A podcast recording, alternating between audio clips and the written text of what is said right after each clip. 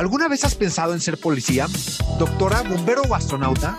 En este podcast hablaremos sobre lo que tú quieres y lo que te interesa. Soñemos un rato con el futuro que queremos formar y hablemos sobre cómo lograrlo tocando temas importantes con personas que admiramos. Semanalmente, personas expertas en el tema nos platicarán sobre sus experiencias y conocimientos para alcanzar tus metas. Yo soy Fausto. Y yo soy Yasmín. Y disfrutemos el presente porque ya comienza un vistazo al futuro.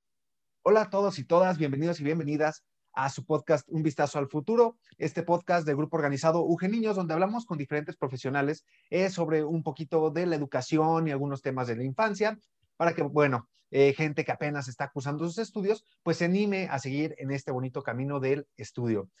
Y el día de hoy tenemos a nada más ni nada menos que a un músico, que es Jorge Flores, y bueno, me gustaría que te presentaras un poquito, Jorge, que dijeras quién eres y qué haces para la gente que no te conozca y esté escuchando este podcast, pues sepa un poquito de ti, ¿no? Ya, claro que sí, Fausto. Muchas gracias por la invitación. Uh, mi nombre es Jorge. Uh, estudié en la Universidad de Guanajuato. Yo soy del norte de México. Eh, fui a estudiar música allí en el 2010, me parece. Uh, graduándome después, unos años después, estuve estudiando con la maestra Elena Poyarova en el piano después, bueno, pues la música siempre ha sido parte de mi vida. Y al graduarme en 2016 me vine a estudiar la maestría a una ciudad que se llama Victoria en la isla de Vancouver, en Canadá. Y ahorita estoy trabajando como organista en una iglesia. Muy bien, pues excelente, este, un interesante camino el de la música. Y yo también tengo eh, la suerte de tener varios compañeros y amigos eh, que se dedican a la parte de la música, también han estado en la Universidad de Guanajuato y pues es un camino interesantísimo, eh, lleno de emoción y pues qué padre que tú te hayas elegido ese camino, ¿no? No, sí, hay mucha gente maravillosa que conocí ahí en la Universidad de Guanajuato, todos mis compañeros, cualquier instrumento, todos estaban, hay, hay una cultura musical muy, muy fuerte allí en Guanajuato, sobre todo por el Festival Internacional Cervantino, que es una de las uh, mayores razones por la que decidí estudiar la universidad allá en ese maravilloso estado. Muy bien, excelente. Pues, insisto una vez más, muchas gracias por estar aquí, gracias por eh, dedicarnos este rato. Y bueno, ya, yendo como un poquito a las preguntas, para seguir metiéndonos en este tema, te digo, de la educación, ¿no? De, de también de la niñez, un tema muy importante. Y precisamente bajo esa línea de, de preguntas, me gustaría este, preguntarte, ¿cuáles eran tus sueños en la niñez? ¿Cuáles eran tus sueños? ¿Ya, ya te veías como músico o eso fue surgiendo? ¿Cuáles eran tus sueños de, de pequeño? No, en la, en la niñez yo vivía completamente otra realidad. Uh, yo quería ser un futbolista profesional, me dediqué mucho, muchísimo tiempo a, a, jugar fútbol. Estaba en una academia de fútbol jugando, jugando como mediocampista. Este, no conocía la música, yo empecé a tocar el piano, empecé a conocer la música, a leer música hasta que tenía 18 años. Entonces, este, mi realidad como niño fue como, la de, como todos, ¿no? Uh, jugando en la calle, jugando con mis primos a las escondidas y precisamente eso creo que fue lo que, lo que, lo que me, bueno, puedo decir que viví esas experiencias como todos las hemos vivido y, las atesoro demasiado conmigo. Y yo creo que es una parte de mi, de mi formación como músico, aunque no es relacionado con la música, pero creo que todas esas experiencias que viví de estar enlodándome, jugando en la calle, quebrarme un brazo y todas esas cosas, que no necesariamente las vive un, un niño que haya estudiado piano desde, desde su niñez Ah, creo que todo eso ha aportado a mi manera de, la manera en cómo veo la música y cómo la interpreto. Muy bien, claro que sí, seguro que sí. Es, ¿Qué cambio tan radical de, de soñar con ser futbolista a ser músico? Pues bueno, es un cambio enorme, pero bien dices tú, ¿no? Yo creo que de chiquillos todos pasamos por nuestra etapa de querer ser futbolista, yo creo que es, de lo más normal del mundo, ¿no? Astronauta, futbolista, todo. Toda mi familia me decía, este niño va a ser médico, pero pues así como la historia de todos, en cuanto veo un poquito de sangre, bye, bye, ahí desmayado. Entonces, para, para doctor, no, para arquitecto, estudié arquitectura antes de estudiar, estudiar eh, música. No, no concluí la carrera, la dejé en el cuarto semestre pero precisamente porque me quería dedicar a estudiar música, yo dije, no, pues ya, ¿qué estoy haciendo aquí? Estaba estudiando en el TEC de Nuevo Laredo, no el de Monterrey, estaba estudiando en el TEC de Nuevo Laredo y dije, no, yo aquí me, de aquí no soy, aquí no soy feliz y dije, adiós, voy a seguir mis sueños de la infancia porque fíjate que en la infancia a, pesar de no estar relacionado con la música, sí cantaba, de, sí cantaba. mi papá me mandaba concursos, una vez me gané un jamón de esos de las salchichas, no me acuerdo qué marca ni la quiero decir, pero, pero me gané uno de esos cantando, imitando a Ricky Martin, yo creo, o algo así. Órale, no, pues qué bien, qué padre, este, que ya, ya tenías como que un poquito esa, esa onda, ¿no? Ya te, ya te atraía un poco. Y bueno, aquí otra pregunta también, cercana a la niñez, que es, ¿crees que la educación eh, que recibiste en tus primeros años, llámale preescolar, primaria, influyó en tu elección profesional para ser músico y en lo que hoy eres como profesional? Veo difícil la pregunta porque, porque efectivamente pues no, no, tuve, clases de música en, en, mi, primaria. Tampoco las clases, de, las clases de música que tuve en la secundaria, la secundaria fueron muy limitadas a esas que tenemos todos en las escuelas públicas, ¿no? Que teníamos la clase de flauta entonces tocábamos flauta, que nos enseñaban a leer, pero la verdad es que no fue muy, muy, la experiencia que tuve en la, en la primaria, en la secundaria, en la preparatoria menos, fue para, para convertirme en músico. Yo solamente recuerdo con mucho cariño una amiga de la primaria que se llama Carla Molina, que en uno de esos días estábamos creo que en quinto de primaria, lleva, lleva su instrumento a la, a la escuela ella tocaba música y yo digo, ay, ¿qué es eso? ¿Y por qué suena tan bonito?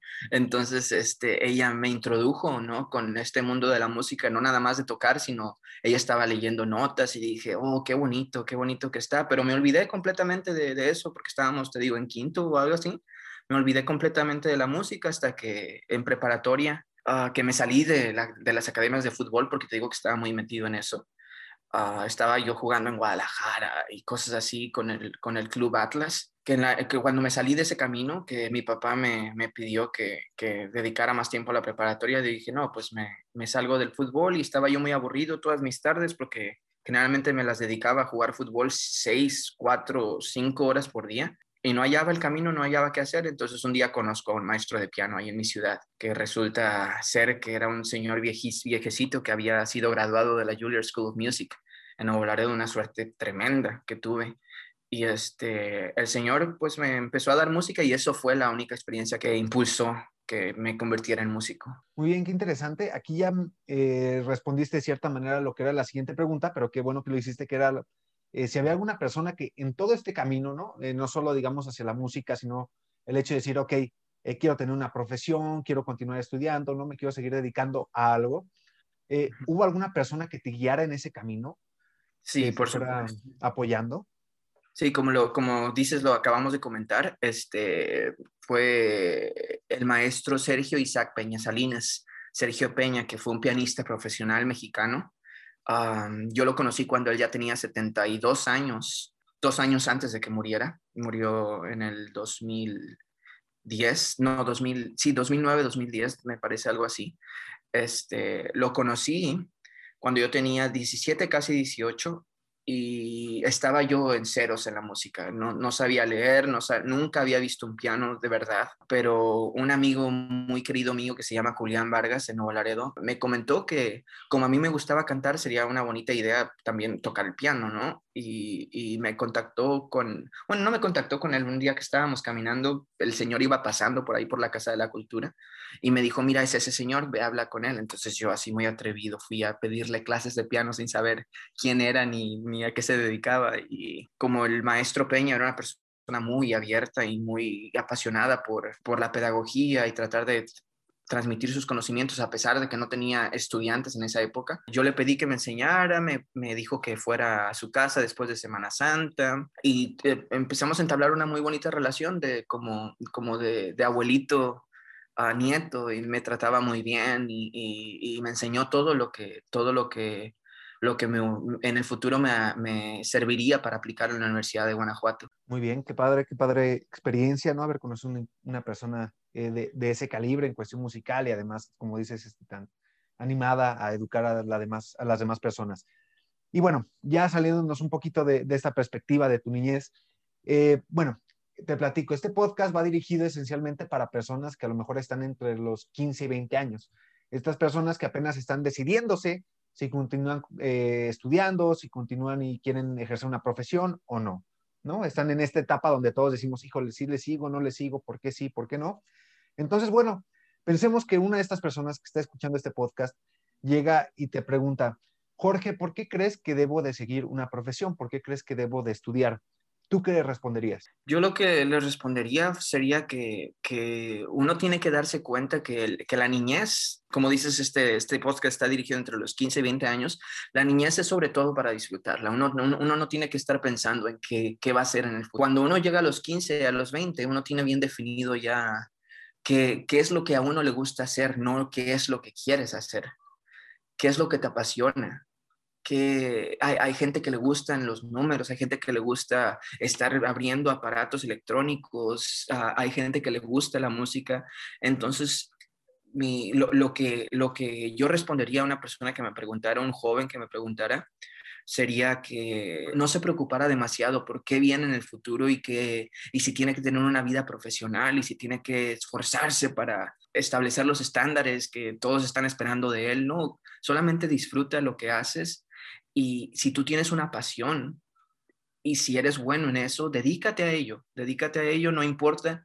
Cuando eres bueno en una cosa, el dinero viene a ti. Entonces, uno tiene que vivir feliz por sobre todas las cosas. Muy bien, qué padre mensaje. Este, una respuesta muy bonita, una pregunta que sí, yo creo que todos nos hacemos y bueno, que qué padre que te hayas ido por ese camino de haz lo que te gusta, ¿no? No solo pensar en deja, deja, estudio para ganar dinero, sino pues... Lo digo por mi, por mi experiencia personal, ¿no? Porque claro que sí, cuando, cuando yo decidí esto, decidí salirme de la arquitectura porque no era feliz, yo estaba plenamente consciente de que graduarme como un arquitecto me iba a traer muchos beneficios, ¿no? Bueno, quién sabe, porque uno nunca sabe si encuentras trabajo o no.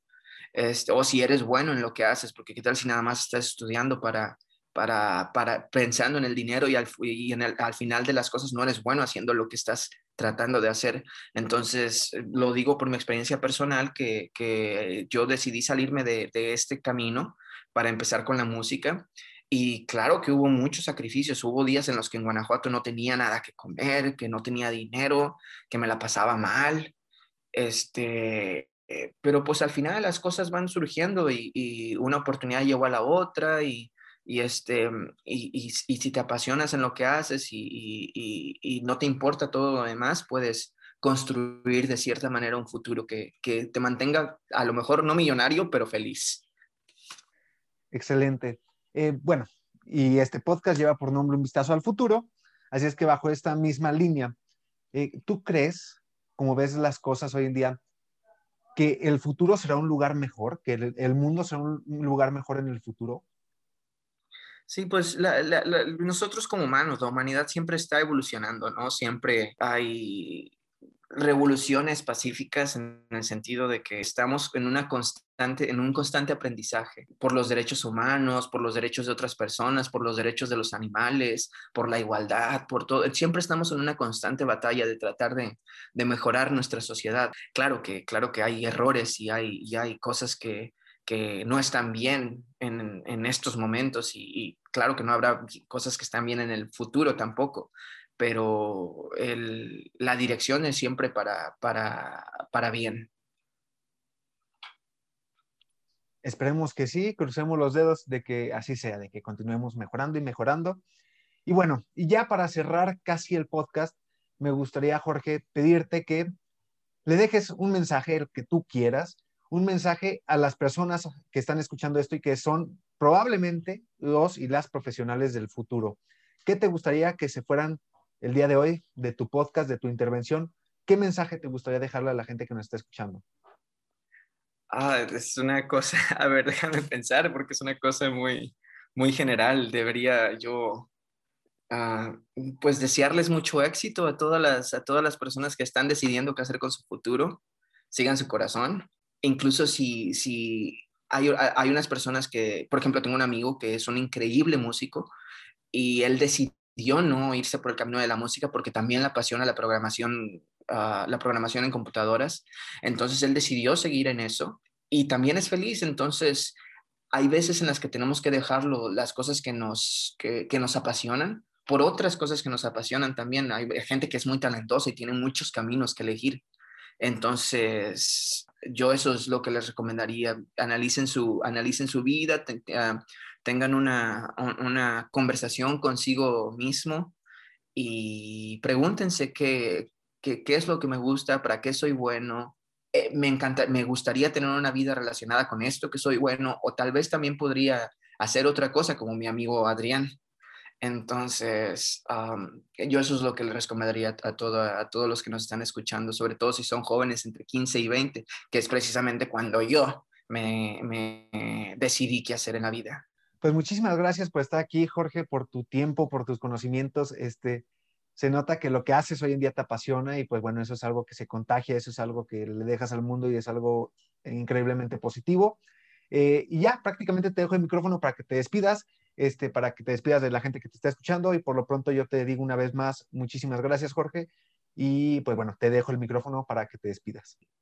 Agradecerte mucho Fausto ah, por invitarme y darnos el espacio para compartir las, las, cosas que nos apasionan, las cosas que nos gustan y por sobre todo mandar este mensaje porque, porque yo me imagino al yo de 17 años escuchando una, un podcast así y por supuesto que, por supuesto que eh, ayuda en, las decisiones que uno toma. Entonces yo los quiero felicitar demasiado por el trabajo que están haciendo y por ejercer una buena influencia hacia toda la juventud, no solo de Guanajuato, sino de todo México que nos puede estar escuchando.